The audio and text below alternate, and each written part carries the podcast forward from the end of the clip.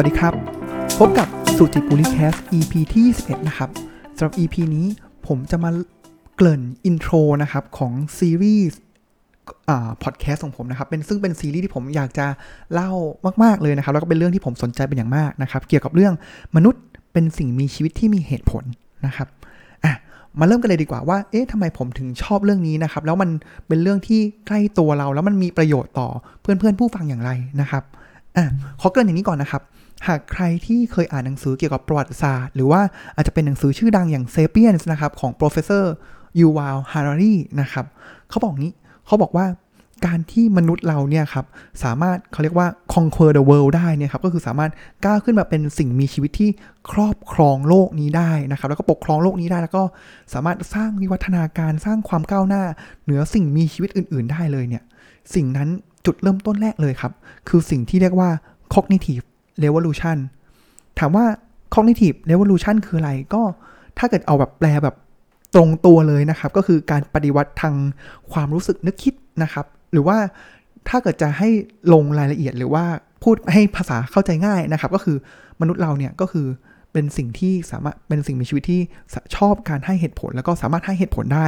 และเมื่อให้เหตุผลได้นะครับ เราสามารถสร้างเรื่องราวต่างๆได้นะครับ เรื่องราวต่างๆ เช่นอะไรครับ ผมต้องตัวอย่างว่า ยกตัวอย่างตามหนังสือเซเปียนเลยนะครับ ก็คือปกติแล้วเนี่ยในอาณาจักรของสัตว์เนี่ยครับแกนนำของสัตว์หรือว่าผู้นำฝูงเนี่ยครับก็อย่างมาก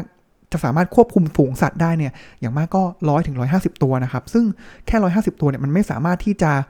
บุกยึดอาณาจักรต่างๆ สร้างพีระมิดได้นะครับ แต่ว่ามนุษย์เนี่ยพอเรามีเรื่องราวต่างๆ เข้ามา เช่น เรื่องราวของศาสนาเรื่องราวของพระเจ้าเนี่ยมันสามารถยึดโยงให้มนุษย์เราเนี่ยครับ คนคนหนึ่งเนี่ยสามารถที่จะดูแลปกครองคนได้นับพันนับหมื่นคนนะครับคำถามคือ storytelling หรือว่าเรื่องราวที่มนุษย์ให้เหตุผลมาเนี่ยตัวอย่างเช่นอะไรบ้าง อะ เมื่อกี้ผมบอกไปแล้ว อาจจะเป็นเรื่องของศาสนาความเชื่อใช่ไหมครับ ว่าถ้าเกิดเราเป็นผู้นำศาสนาเนี่ย เราบอกถ้าคุณไม่เชื่อคุณตายนะ อ่า เห็นไหม แต่ละคนก็จะเริ่มเชื่อ เชื่อ เชื่อ เชื่อ แล้วเราก็สามารถที่จะเหมือนกับ influence อ่า ความคิดคนอื่นได้นะครับ ใกล้ตัวเข้ามาอีกครับ อ่าก็จะเป็นอะไรนะครับ ระบบเศรษฐกิจนะครับต่างๆ อย่างเช่นของอที่ในหนังสือเซเปียนยกตัวอย่างขึ้นมาเลยนะครับ ก็คือรถยนต์เปอร์โยใช่ไหมครับเปอร์โยคืออะไรเปอร์โยคือรถหรือเปล่าเปอร์โยคือล้อหรือเปล่า ไม่ใช่นะครับเปอร์โยเป็นสิ่งที่มนุษย์เราเนี่ยคิดขึ้นนะครับ ก็คือ branding ที่คิดขึ้นมันมันไม่ใช่รถ มันไม่ใช่ล้อ มันไม่ใช่ตึกหรืออะไรเลย มันเป็นแบรนด์ของรถคันหนึ่งนะครับ ซึ่งถามว่าสัตว์จะคิดได้ไหม ไม่ได้ แล้วสามทำให้คนเนี่ยนับล้านคนยึดติดกับแบรนด์เปอร์โยนี้ นี่แหละครับมันคือความเหมือนอำนาจ power ของเรื่องราวนะครับอันนั้นเป็นเรื่องเศรษฐกิจ นอกจากนี้ไม่ว่าจะเป็นเรื่องของระบบปกครองต่างๆ กฎหมายต่างๆเนี่ยครับล้วนแล้วแต่มีรากฐานมาจาก cognitive revolution หรือว่าการให้เหตุผลหรือว่าการเล่าเรื่องราวนะครับ แต่ว่า ผมว่าทุกสิ่งทุกอย่างในโลกนี้ครับมันมีขาวก็มีดำนะครับแล้วมันก็จะมีดาบสองคมของมันเสมอนะครับเช่นเดียวกันครับ สิ่งที่ทำให้มนุษย์ก้าวถึงจุดนี้ได้เนี่ยมันก็เป็นดาบสองคมของเราเหมือนกัน ยกตัวอย่างเช่นอะไรครับ ที่มันเป็นดาบสองคม Facebook เลยครับ Facebook เนี่ยแรกเริ่มเดิมทีจุดประสงค์เขาคือต้องการที่จะ connect people ถูกไหมครับคืออยากให้คนเนี่ยสามารถเชื่อมต่อกันได้ ตอนนี้เป็นไงบ้างครับ ก็คือโอ้โห กลายเป็นอุปกรณ์ที่ทำให้คนเสพติดเป็นสิ่งที่เผยแพร่ เฟกนิวส์หรือว่าเป็นสิ่งที่ทำให้เกิดขั้ว polarization ของทางความคิดกันได้ นี่คือผ่าน Facebook ใช่ไหมครับอ่าอันนั้นคือตัวอย่าง Facebook มือถือใช่ไหมครับ ที่เราบอกว่าเฮ้ยเราต้องการให้ทุกคนเนี่ยการที่เราคิดแอปต่างๆเนี่ยเราบอกว่าต้องการ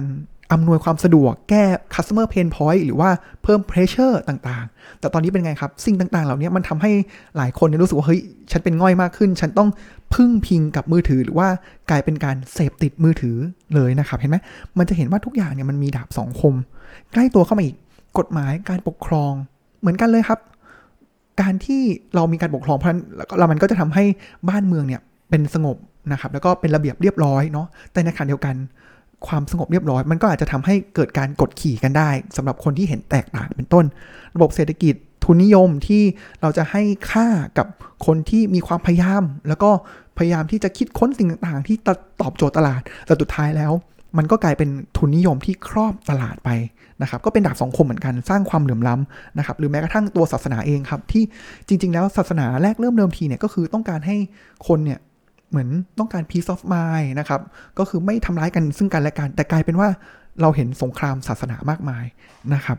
ที่เกิดมาทั้งหมดเนี่ยเพื่อจะยึดโยงกลับไปเลยครับว่าไอ้ cognitive revolution นี่แหละครับ การให้เหตุผลเรื่องของ storytelling ต่างๆ เนี่ย มันก็มีดาบสองคมเหมือนกันนะครับ แล้วก็ยกตัวอย่างเลยครับว่าการให้เหตุผลหรือว่า storytelling เนี่ยครับ มันมัน เป็นดาบสองคมอย่างไร ผมยกตัวอย่างใกล้ตัวมากๆเลยนะครับ สงครามระหว่างรัสเซียกับยูเครน เหตุการณ์หนึ่งเลยที่ผมรู้สึกสะเทือนใจแล้วกันนะครับ แต่ผมก็ยังก็ไม่ได้ตอบว่าข้อเท็จจริงเป็นยังไงนะครับ แต่ว่าผมก็รู้สึกเฮ้ยสะเทือนใจก็คือมีข่าวมาครับว่ารัสเซียเนี่ยก็ทิ้งบอมไปที่โรงพยาบาล แล้วรูปที่ทางการของยูเครนเผยแพร่ออกมา ก็จะเป็นรูปที่ของอหญิงท้องคนหนึ่งนะครับ แล้วก็กำลังอุ้มลูก หรืออุ้มเด็กแล้วอุ้มท้องเนี่ยออกจากโรงพยาบาลมา นี่คือเหตุการณ์เหตุการณ์หนึ่งรูปจากรูปหนึ่งนะครับ แต่ว่าด้วยการให้เหตุผล การเล่าเรื่องราวเนี่ย มันกลายเป็นตีความเกิดการตีความที่สุดสองข้างเลย ข้างหนึ่งก็คืออะประนามเลยครับว่าเนี่ยเห็นไหมนี่มันคือ ความเลวร้ายของมนุษยชาติที่ทำไมถึงต้องมาโจมตีโรงพยาบาลด้วยซึ่งปกติแล้วการสงครามเนี่ยจะไม่โจมตีโรงพยาบาล รัสเซียทำแบบนี้เนี่ยไร้ซึ่งมนุษยธรรมเป็นอย่างมากนะครับ อันนี้คือฝั่งหนึ่งนะครับ ผมไม่ได้บอกว่าใครถูกใครผิดแล้วกันนะครับ เพราะว่าผมก็ไม่รู้ว่าสุดท้ายแล้วมันเป็นยังไง เราก็อยู่ในข้อมูลข่าวสารที่มันฝัดเข้ามามากมายนะครับ ส่วนอีกฝั่งหนึ่งครับโอ้โหพอเราเห็นรูปนี้ก็บอกเฮ้ยจับผิดอ้าวเฮ้ยคนนี้คุ้นๆมันเป็นนักแสดงนี่ ยูเครนจัดฉากนี่ใส่ร้ายรัสเซียนี่ อ่า ก็จะเป็นอีกมุมหนึ่งนะครับคำถามคือนี่แหละครับ เลยย้อนกลับมาว่าสิ่งที่ทำให้รวบรวมแล้วก็สร้างให้เรามาถึงจุดสูงสุดของอารยธรรม จุดสูงสุดของห่วงโซ่อาหารนี้ได้เนี่ย มันกลับเป็นอุปสรรค เป็นตัวที่สร้างปัญหาแล้วก็สร้างความวุ่นวายด้วยเช่นกันนะครับ เพราะฉะนั้น โดยขมวดโดยรวมเลยเนี่ย ผมก็เลยอยากจะบอกว่า เมื่อเหตุผลเรื่อง storytelling เนี่ย มันมันมีอิทธิพลต่อเรามากนะครับ เพราะฉะนั้นอ้าวคำถามต่อมาเลยคือ แล้วทำไมมนุษย์เราเนี่ยครับถึงโหต้องเสพติดกับเหตุผล หรือว่าต้องยึดเหตุผลเป็นแกนกลางอย่างนี้นะครับผมมีตัวอย่างหนึ่งนะครับ ที่เป็น research นะครับ ทำมาเมื่อประมาณสามสี่สิบปีได้แล้วนะครับ ก็ประมาณปี 1978 ครับโดย professor ที่มหาวิทยาลัยฮาร์วาร์ดนะครับเขาทำอย่างนี้ครับ ผมว่าเป็นเป็นงานวิจัยที่น่าสนใจนะครับ แล้วก็บอกว่าเฮ้ยคนเรานี่แหละยึดติดกับเหตุผลแล้วก็มาก ๆ เลยนะครับ ให้ความสำคัญกับเหตุผลมาก ๆ เขาทำอย่างนี้ครับ สมัยนั้นนึกภาพดูนะครับว่าแต่ละคนก็ไม่มีปรินเตอร์เนาะถ้าเกิดการที่เราจะไปถ่ายเอกสารอะไรได้เนี่ยครับ เราก็ต้อง ไปต่อแถวเครื่องซีร็อกซ์นะครับอ่าแล้วปกติแล้วคนอย่างในห้องสมุดหรือว่าในมหาลัยเนี่ยคนต่อแถวนี้ก็จะค่อนข้างเยอะนะครับรีเสิร์ชจะทำอย่างนี้ครับ ในแถวเนี่ยก็จะมีคนต่อแถวอยู่มากมายอยู่เนาะเพราะฉะนั้นเขาก็จะให้ผู้ร่วมทดลองหรือหน้าม้าเนี่ยครับหรือคนทำการทดลองของเขาเนี่ยไปแทรกคิวครับ ไปแทรกคิวเลยนะครับ มีต่อคิวห้าคนสิบคนไปแทรกคิวเลย แล้ว แบ่งเป็นสามคำถาม หรือเป็นประโยคที่บอกสามอย่างอะลองลองนึกตามนะครับ อันแรกเลยครับ ง่ายๆเลยพอเราผมอ่าสมมติผมเป็นผู้ทดลองใช่ไหมครับ ผมก็เดินไปแทรกคิว แล้วบอกว่าไปสกิดแล้วบอก ขอโทษนะครับ ผมมีห้าหน้า ผมขอใช้เครื่องถ่ายเอกสารได้ไหมอ่า can I make a copy นะครับขอถ่ายเอกสารได้ไหมนะครับอะอันนี้คืออันที่หนึ่งนะครับก็คือไปขอตรงๆเลยนะครับ ว่าแต่ผมมีห้าหน้านะนะครับเคสที่สองครับ เหมือนกันเลยเขาก็ การทดลองครั้งต่อไปนะครับเขาก็ลองเขาถามงี้ครับ แต่ก็เพิ่มมานิดนึงครับเขาเพิ่มอย่างนี้เขาบอกว่าขอโทษครับ ผมมีห้าหน้า ผมต้องการถ่ายเอกสารอ๋อขออภัยเขาบอกว่าขอโทษครับ ผมมีห้าหน้า ขอถ่ายเอกสารได้ไหม เพราะผมต้องการถ่ายเอกสารอะงงไหมครับเออผมมีห้าหน้าขอถ่ายเอกสารได้ไหม เพราะ ผมต้องการถ่ายเอกสาร เหตุผลที่เขาให้คือ เพราะผมต้องการถ่ายเอกสารนะครับ มันดูไม่ make sense เลยเนาะ ใครจะให้วันนี้มันดูไม่ make sense เลยนะครับ อะ อันที่สามครับ ขอโทษนะครับ ผมมีห้าหน้า ขอใช้เครื่องเอกสารได้ไหม เพราะผมรีบมาก อะ ก็แสดงความรีบร้อนนิดนึงเข้าไปนะครับสามกรณีเนาะ กรณีแรกเลยขอตรงๆเลย กรณีที่สองให้เหตุผลว่าเพราะผมต้องการถ่ายเอกสาร ซึ่งมันดูไม่ make sense สักเท่าไหร่นะครับ แล้วก็อันที่สามคือเพราะผมรีบมากนะครับ เขาก็เลยทำรีเสิร์ชมาครับ ว่าแล้วจำนวนของคนที่ยอมให้แซงคิวเนี่ยมีเท่าไหร่ ผมพูดถึงกรณีแรกก่อนแล้วกัน กรณีแรกเนี่ยครับที่ขอตรงๆเลยนะครับ มีทั้งหมด 60%ครับของคนที่ต่อแถวอยู่แล้วยอมให้แซงคิวนะครับ โดยที่ไม่ต้องให้เหตุผลอะไรเลยนะครับ 60%นะครับ ส่วนกรณีที่ 3 ครับ ที่บอกว่า ขอถ่ายเอกสารขอใช้เครื่องเอกสารได้ไหมเพราะผมรีบมาก อันเนี้ยสิ่งที่เขาพบคือ พอเราให้เหตุผลแล้วเนี่ยครับมันขึ้นไปถึง 94%เลยนะครับโอ้เป็นไงบ้างครับ การให้เหตุผลเพิ่มจาก 60%เป็น 94%ครับอะทีนี้ลองมาดูกรณีที่ 2 ครับ ที่ให้เหตุผลบอกว่าขอโทษครับ ผมมี 5 หน้า ขอใช้เครื่องถ่ายเอกสารได้ไหม เพราะผมต้องการถ่ายเอกสาร ลองคิดดูนะครับว่าเคสเนี้ย มีคนยอมให้แซงคิวกี่เปอร์เซ็นต์ เคสแรกไม่ให้เหตุผลเลย 60%เคสที่ 3 คือให้เหตุผลว่าผมรีบมาก 94%แต่กรณีที่ 2 ที่บอกว่าเพราะผมต้องการถ่ายเอกสารกี่เปอร์เซ็นต์ อะ ให้เวลา 5 วินาที โอเค เฉลยเลยแล้วกันนะครับ คนยอมให้แซงคิวทั้งหมด 93%เซอร์ไพรส์ไหมครับ โอ้โห เฮ้ย ถึงแม้ว่าเหตุผลมันจะไม่ดูฟังดูไม่ make sense เลย แต่คนก็ให้เหตุผลนะครับเขาก็เลยมีการทำการทดลองเพิ่มเติมครับว่าอ้าวแล้วถ้าเกิดลองเปลี่ยนเป็นจำนวนมากขึ้นล่ะ เป็น 20%ขออภัย ถ้าเป็น 20 หน้าล่ะ ไอ้กรณีที่ 2 กับ 3 เนี่ย ให้ผลที่แตกต่างกันไหม สิ่งที่เกิดขึ้นก็คือ ผลไม่แตกต่างกันเลยครับ ข้อสรุปของงานวิจัยนี้เขาบอกว่าอะไรครับ เขาบอกว่ามนุษย์เราเนี่ยครับ น่าแต่แต่มันเป็นข้อสรุปที่น่าสนใจเลยนะครับ แล้วมันมันตอบโจทย์หลายสิ่งหลายอย่างที่ผมเกริ่นมาในเบื้องต้นเลยนะครับ เขาบอกว่ามนุษย์เราเนี่ยครับ มักตอบสนองอย่างแบบ auto เลยครับ automatic เลยว่าถ้าเกิดใครให้เหตุผลอะไรมาเนี่ย เราจะตอบสนองเป็น positive หรือว่าตอบสนองกับสิ่งนั้นอะเลยนะครับ มันเหมือนตอบแบบ auto ตอบแบบ shortcut ไปเลยว่าใช่ หรือว่าถ้าเกิดในตามหนังสือของอ่ professor Daniel Kahneman นะครับ ที่หนังสือ Think Fast and Slow นะครับ มันก็คือ system หนึ่งครับ มันคือมัน shortcut เลยว่า โอเค ฉันยอมรับในเหตุผลนั้นๆนะครับ ถึงแม้ว่าเหตุผลนั้นๆเนี่ยมันจะไม่สมเหตุสมผลก็ตามนะครับ นี่แหละครับเลยมันเลยรู้สึกว่าเฮ้ยจริง ๆ แล้วการที่มนุษย์เราเนี่ยเสพติดกับเหตุผลชอบใช้เหตุผลเนี่ยครับ แล้วมันทำให้ เออมันบางครั้งเนี่ยมันเป็นดาบสองคม แล้วก็มันเลยก่อให้เกิดไบแอสต่างๆ ตามมาได้มากมาย ซึ่งเรื่องนี้มันเป็นเรื่องที่ผมค่อนข้างสนใจนะครับในในแง่ของพวก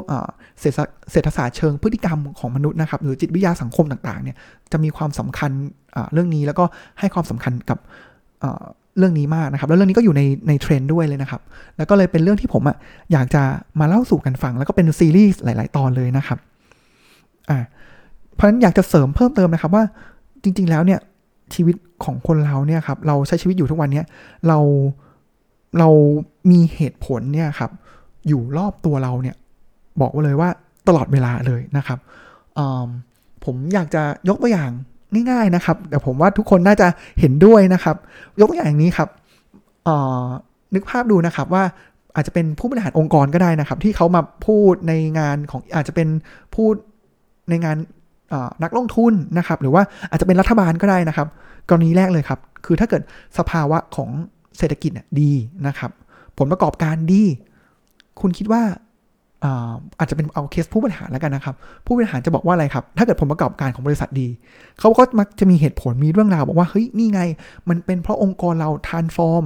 เป็น digital transformation เราเอาลูกค้ามาเป็นศูนย์กลาง เรามีการจัดองค์กรแบบ agility อะ อันนี้ผมว่าทุกๆ คนเนี่ยจะได้ยินแบบทุกทีเลยครับ ว่าพอละองค์กรเนี่ยเกิดผลประกอบการดีนะครับ กลับด้านกันครับ แล้วพอละผลประกอบการไม่ดีล้วครับ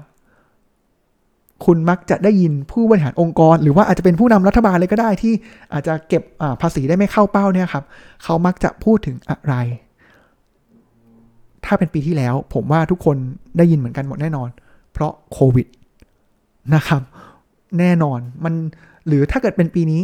ก็จะเป็นเรื่องของสถานการณ์สงครามรัสเซียยูเครนนะครับ เพราะฉะนั้นไม่ว่าสิ่งใด ๆเกิดขึ้นมาเนี่ยครับ เราต้อง ควานหาเหตุผลมา